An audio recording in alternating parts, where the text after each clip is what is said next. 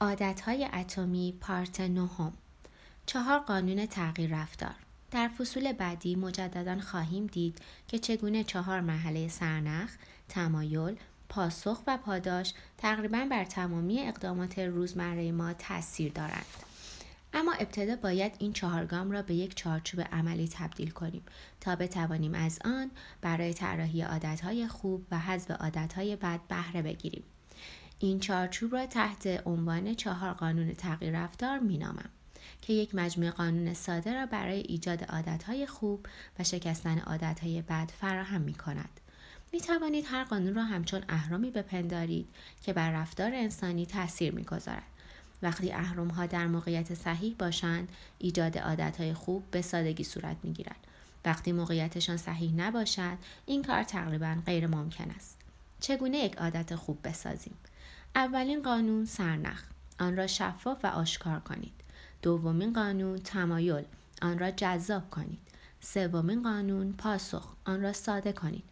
چهارمین قانون پاداش. آن را رضایت بخش کنید. می توانیم این قوانین را معکوس کنیم تا نحوه شکستن یک عادت بد را یاد بگیریم. چگونه یک عادت بد را از بین ببریم؟ اولین قانون سرنخ. آن را مخفی کنید. دومین قانون تمایل. آن را لوس و غیر جذاب کنید. سومین قانون پاسخ آن را دشوار کنید. چهارمین قانون پاداش آن را عامل نارضایتی کنید. اگر ادعا کنم که این چهار قانون یک چارچوب جامع برای تغییر هر رفتار انسانی هستند خیلی مسئولانه رفتار نکردم اما فکر می کنم این ادعا خیلی هم از واقعیت دور نیست همانطور که به زودی خواهید دید چهار قانون تغییر رفتار تقریبا به تمامی حوزه ها از ورزش تا سیاست از هنر تا پزشکی و از کمدی تا مدیریت اعمال می شوند. این قوانین می توانند صرف نظر از چالشی که به آن مواجهید مورد استفاده قرار گیرند. هیچ نیازی نیست که استراتژی های کاملا متفاوتی را برای هر عادت در نظر بگیرید. هر زمان که خواستید یک رفتار را تغییر دهید می توانید این سوالات را از خودتان بپرسید. یک چگونه می توانم آن را شفاف آشکار کنم؟ دو چگونه می توانم آن را جذاب کنم؟ سه چگونه می توانم آن را ساده کنم؟ چهار چگونه می توانم آن را رضایت بخش کنم؟ شاید تاکنون با خودتون فکر کرده اید که چرا آن کاری را که در نظر دارم انجام بدهم را انجام نمی دهم؟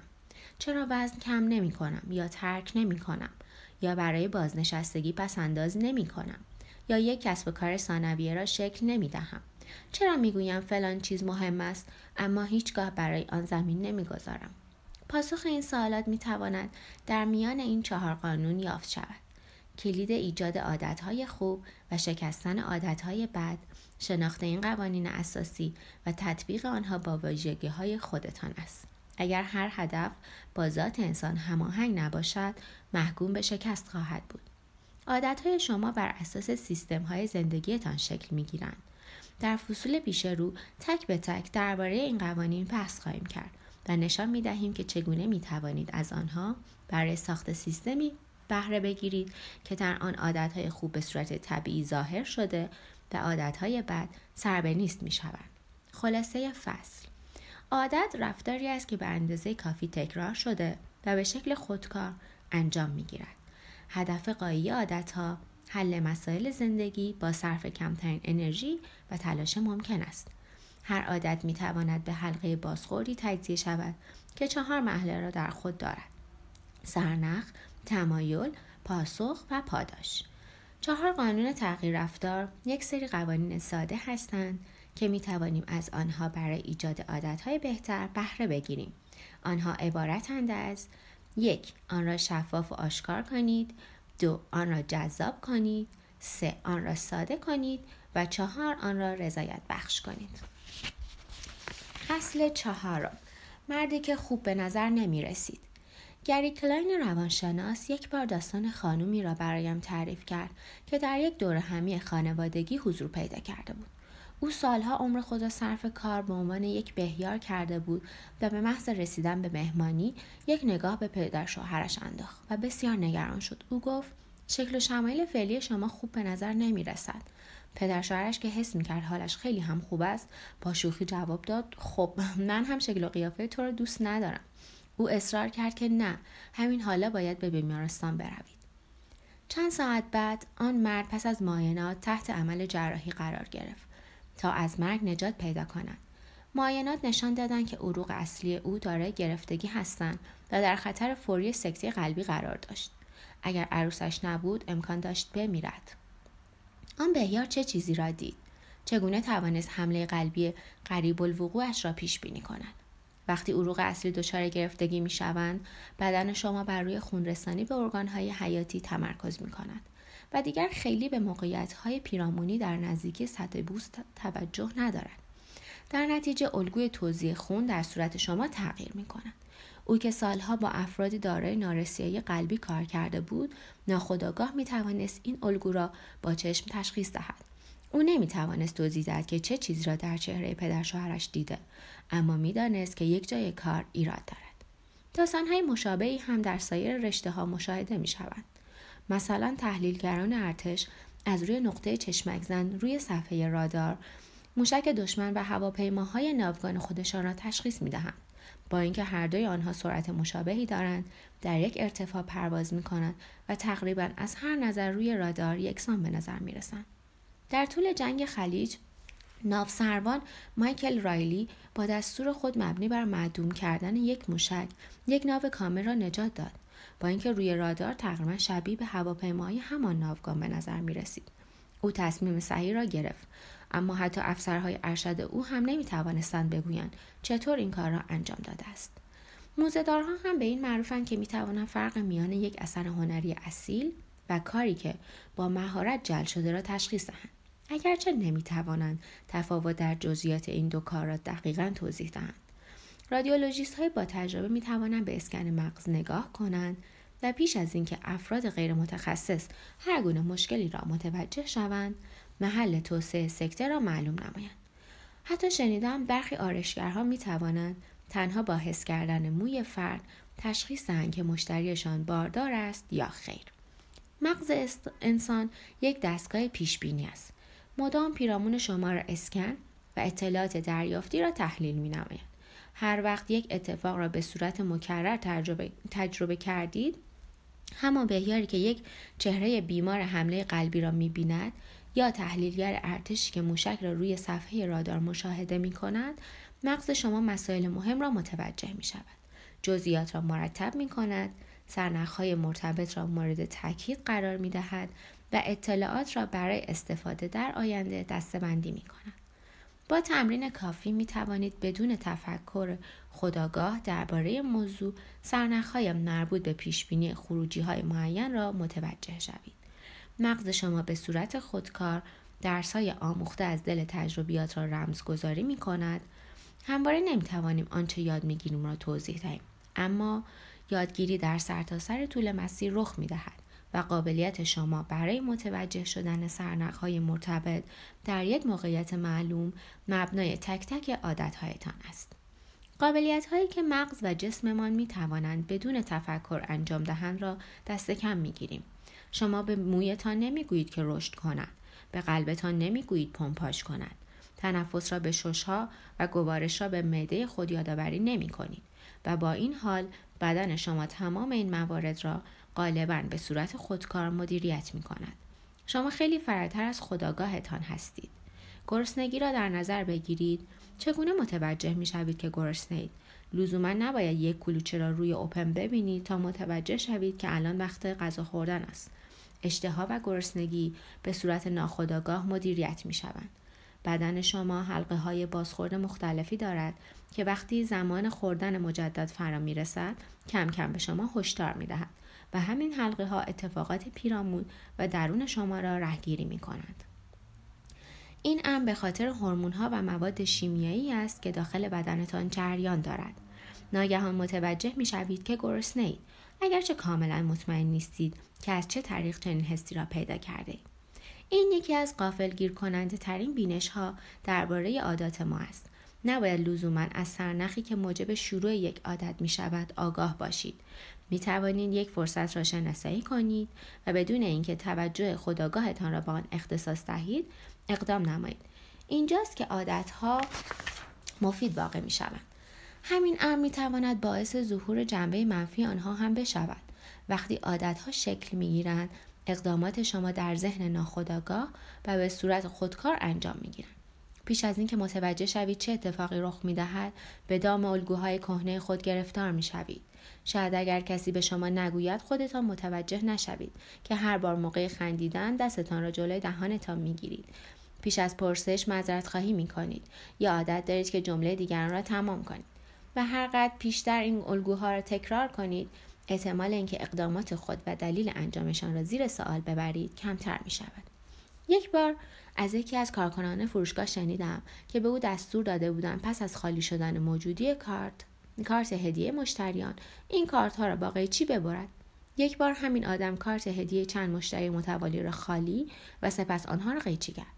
نفر بعدی که داخل صف قرار داشت کارت اعتباری واقعی خودش را برای تصفیه حساب داد. او هم بدون اینکه سر بالا بیاورد و به چهره متحیر مشتری نگاه کند به صورت خودکار قیچی را برداشت و کارت را دو نیم کرد. خانم دیگری که در تحقیقاتم با او برخورد کردم یک معلم پیش دبستانی بود که شغلش را عوض کرده و سراغ یک کار شرکتی رفته بود. اگرچه همکنون با بزرگسالها کار می‌کرد اما عادتهای قدیمی او گهگاه برمیگشتند و از همکاران می‌پرسید که آیا دستهایشان را پس از رفتن به دستشویی شستند همچنین داستان مردی را شنیدم که سالها به عنوان نگهبان پیش دبستانی کار کرده بود و گهگاه بی جهت فریاد می‌زد راه برو چون همین دستور را در صورت دویدن بچه ها صادر می کرد. در گذر زمان سرنخهایی که جرقه عاداتمان را می‌زنند آنقدر عادی می شوند که اساسا به چشم نمی آیند. خوراکی های روی اوپان آشپزخانه، کنترل تلویزیون نزدیک مبل، گوشی داخل جیب. واکنش های ما به این سرنخ ها آنقدر عمیق کدگذاری می شوند که انگار میل ما به اجرایشان از ناکجا آباد می آید. به همین دلیل باید پرسه تغییر رفتار را با آگاهی آغاز کنیم. پیش از اینکه بتوانیم عادات موثری را بسازیم، باید عادات کنونی را مدیریت کنیم. این امر دشوارتر از آن است که به نظر می رسد. زیرا وقتی عادتی عمیقا در زندگی شما ریشه گرفت، عمدتا به صورت ناخودآگاه و خودکار صورت می گیرد. اگر یک عادت ناخودآگاه صورت بگیرد، نمی توانید انتظار داشته باشید بهتر شود. همانطور که کارل یونگ روانشناس می‌گوید تا زمانی که ناخداگاه را خداگاه نکنید زندگی شما را هدایت خواهد کرد و اتفاقات رخ داده را سرنوشت قلمداد می, می کنید. کارت امتیازی عادت ها سیستم راهن ژاپن را یکی از بهترین در دنیا ها می دانم. اگر تا کنون سوار یکی از ترنهای توکیو شده باشید متوجه می شوید که اپراتورها عادتهای خاصی دارند وقتی هر اپراتور قطار را هدایت می کند به اشیای مختلفی اشاره می کند و دستورات گوناگونی می دهد. وقتی قطار به سیگنال رسید اپراتور به آن اشاره می کند و می گوید سیگنال سبز است وقتی قطار وارد هر ایستگاه و از آن خارج می شود اپراتور به سرعت سنج اشاره می کند و سرعت دقیق را می گوید. وقتی زمان ترک قطار فرا می رسد اپراتور به جدول زمانی اشاره می کند و زمان را می گوید. در سرتاسر سر این پلتفرم سایر کارکنان نیز همین اقدامات را انجام می دهند. پیش از حرکت هر قطار پرسنل به لبه پلتفرم اشاره می کنند و می گویند همه چیز مرتبه. تمامی جزئیات شناسایی، اشاره و با صدای بلند مطرح می شوند. این پرسه که تحت عنوان اشاره و فراخان شناخته می شود، سیستمی امنیتی است که برای کاهش اشتباه طراحی شده است. احمقانه به نظر می رسد اما بسیار خوب جواب می دهد. اشاره و فراخان میزان خطا را 85 درصد و تصادف را 30 درصد کاهش می دهد. سیستم متروی MTA در نیویورک یک نسخه اصلاح شده از این رویکرد را به کار گرفته که صرفا اشاره ای نام دارد و طی دو سال اجرا رخدادهای ناشی از تردد متروها را به میزان 57 درصد کاهش داده است. اشاره و فراخان تا این حد موثر است زیرا میزان آگاهی از یک عادت ناخودآگاه را به گونه ای افزایش می‌دهد که خداگاه تر می شود. از آنجایی که اپراتورهای قطار باید از چشمها، دستان، دهان و گوشهایشان استفاده کنند احتمال اینکه مشکلات را پیش از وقوعشان متوجه شوند افزایش مییابد همسرم نیز کار مشابهی را انجام می دهد.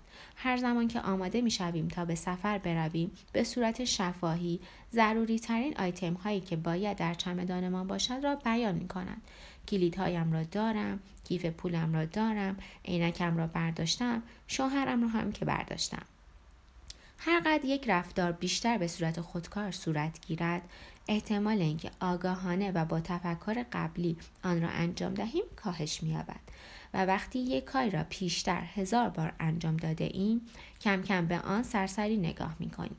فرض می کنیم که دفعه بعد هم مثل آخرین بار انجام می شود. آنقدر به کارهای همیشگیمان عادت می کنیم که دیگر از خودمان نمی‌پرسیم که انجام چنین کاری درست است یا خیر. بسیاری از نقص های عملکردی ما را می توان تا حد زیادی به فقدان خداگاهی نسبت داد. یکی از بزرگترین چالش های تغییر عادت حفظ آگاهی نسبت به کارهایی است که واقعا در حال انجام آن هستیم. بدین ترتیب می توانیم توضیح دهیم که چرا عواقب عادتهای بد می توانند قافلگیرمان کنند. ما به یک سیستم اشاره و فراخوان برای زندگی شخصی خودمان نیاز داریم. سرمنشأ کارت امتیازی عادتها همین است. رویه ساده ای که می توانید از آن برای کسب آگاهی بیشتر نسبت به رفتارتان بهره بگیرید. برای اینکه کارت امتیازی خودتان را بسازید فهرستی از عادتهای روزمرهتان را تشکیل دهید. این یک نمونه است که می تواند شروع فهرست را نشان دهد. بیدار شدن خاموش کردن آلارم بررسی گوشی رفتن به دستشویی وزن کردن خودم گرفتن دوش، مسواک زدن دندانها، کشیدن نخ دندان، زدن عطر، آویزان کردن حوله تا خشک شود، لباس پوشیدن، درست کردن یک فنجان چای و غیره. وقتی یک فهرست کامل ایجاد کردید به هر رفتار نگاه کنید و از خودتان بپرسید آیا این یک عادت خوب، یک عادت بد یا یک عادت خونسا است؟ اگر یک عادت خوب است، یک مثبت کنار آن بگذارید. اگر عادت بدی است یک منفی کنار آن بگذارید. اگر یک عادت خونسا است علامت مساوی را قرار دهید. مثلا فهرست بالا می تواند این گونه باشد.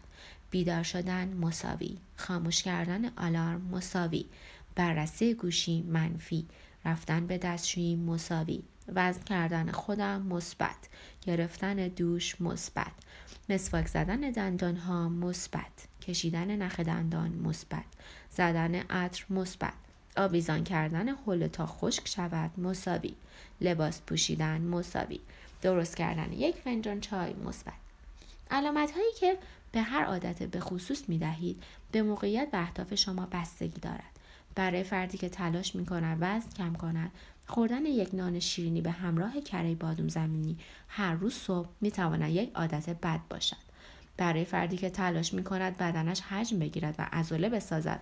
همین رفتار می تواند یک عادت خوب باشد. تمام این موارد به آنچه برای رسیدن به آن تلاش می کنید بستگی دارد. البته یک دلیل دیگر هم هست که می تواند امتیاز دادن به عادتهایتان را اندکی پیچیده در کند. برچسب های عادت خوب و عادت بد تا حدودی نسبی هستند.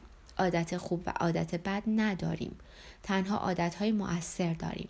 منظورم تأثیری است که در حل مسئله دارند.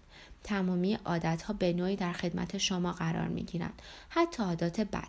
و به همین دلیل آنها را تکرار می کنید بر اساس همین روی کرد عادت های خود را بسته به منافعی که در طولانی مدت برایتان دارد دستبندی نمایید. به بیان کلی عادت های خوب در نهایت خروجی های مثبتی را برای شما به همراه دارند. عادت های بد هم خروجی های منفی خواهند داشت. کشیدن یک سیگار می تواند استرس فعلی شما را کاهش دهد. از این طریق در خدمت شما قرار می گیرد اما در طولانی مدت یک رفتار سالم محسوب نمی شود اگر هنوز هم برای رتبه بندی یک عادت به خصوص مشکل دارید می توانید از چنین پرسشی بهره بگیرید. آیا این رفتار به من کمک می کند که به شخصیت مد نظرم برسم؟ آیا این عادت یک رأی را به نفع هویت مد نظرم صادر خواهد کرد یا به ضرر آن؟ عادت هایی که هویت مد نظرتان را تقویت می کنند معمولا خوب هستند. عادت هایی که با هویت مد نظرتان در تضادند معمولا بد قلم داد می شوند. وقتی کارت امتیازی عادتتان را می سازید در ابتدا نیازی به ایجاد تغییرات نیست. صرفا هدف این است که بفهمیم چه اتفاقی رخ می دهد. افکار و اقداماتمان را بدون جانبداری یا وارد کردن نقدهای درونی مشاهده کنید. خودتان را به خاطر تقصیراتتان سرزنش نکنید. به خاطر موفقیت هایتان هم خودتان را تشویق نکنید. اگر هر روز صبح یک تخت شکلات می‌خورید از این موضوع آگاه شوید. همانطور که رفتار دیگر را زیر نظر می‌گیرید اوه چقدر خوب می شود اگر آنها فلان کار را انجام می‌دادند. اگر پرخوری می کنید در نظر داشته باشید که کالری بیش از حد لازم را می خورید. اگر زمانتان را به صورت آنلاین تلف می کنید متوجه شوید عمر خود را به شیوهی می گذرانید که مد نظرتان نیست. اولین گام برای تغییر عادات بد یافتنشان است. اگر حس می کنید به کمک بیشتری نیاز دارید پس سیستم اشاره و فراخان را در زندگی خودتان امتحان کنید. آن اقدامی که در فکرش هستید و نتیجه احتمالی آن را با صدای بلند بگویید. اگر می خواهید عادت مصرف فسفود خود را کاهش دهید اما در صدد برداشتن یک کلوچه هستید با صدای بلند بگویید قرار است این کلوچه را بخورم اما به آن نیازی ندارم خوردن آن باعث می شود وزنم زیاد شود و سلامتیم آسیب ببیند. شنیدن عادتهای بد با صدای بلند باعث می شود عواقب آن واقعی تر به نظر برسند. به جای اینکه بدون تفکر سراغ یک عادت قدیمی بروید قبح آن کار در نظرتان بیشتر خواهد شد حتی اگر صرفا می‌خواهید اجرای یکی از وظایف روزمره خود را از یاد نبرید باز هم این روی کرد مفید خواهد بود. صرفا با صدای بلند بگویید فردا باید بعد از نهار به اداره پست بروم و همین موضوع احتمال انجام این کار را بیشتر خواهد کرد. شما به خودتان یادآوری می کنید که باید این کار را انجام دهید و همین امر تفاوتها را رقم خواهد زد. پرسه تغییر رفتار همواره با آگاهی ها آغاز می شوند. استراتژی هایی همچون اشاره و فراخان و کارت امتیازی عادت ها برای این هستند که عادت هایتان را بشناسید و از سرنخ های محرکشان اطلاع پیدا کنید. بدین ترتیب می توانید به شیوهی واکنش نشان دهید که در نهایت به نفعتان تمام شود. خلاصه فصل با تمرین کافی مغز شما می تواند بدون تفکر خداگاه های منتج به خروجی های معین را شناسایی کند. وقتی عادتهایمان خودکار شدند دیگر به کاری که انجام می دهیم توجه نمی کنیم. پروسه تغییر رفتار همواره با آگاهی آغاز می شود. باید ابتدا عادتهایتان را بشناسید تا بتوانید آنها را تغییر دهید. روش اشاره و فراخوان با بیان شفایی اقدامات موجب افزایش آگاهی شما نسبت به عادتهای ناخودآگاهتان می شود. کارت امتیازی عادتها روی کردی ساده است که می توانید از آن برای کسب آگاهی بیشتر نسبت به رفتارتان بهره بگیرید. پایان پارت نهم گوینده آتنا موینی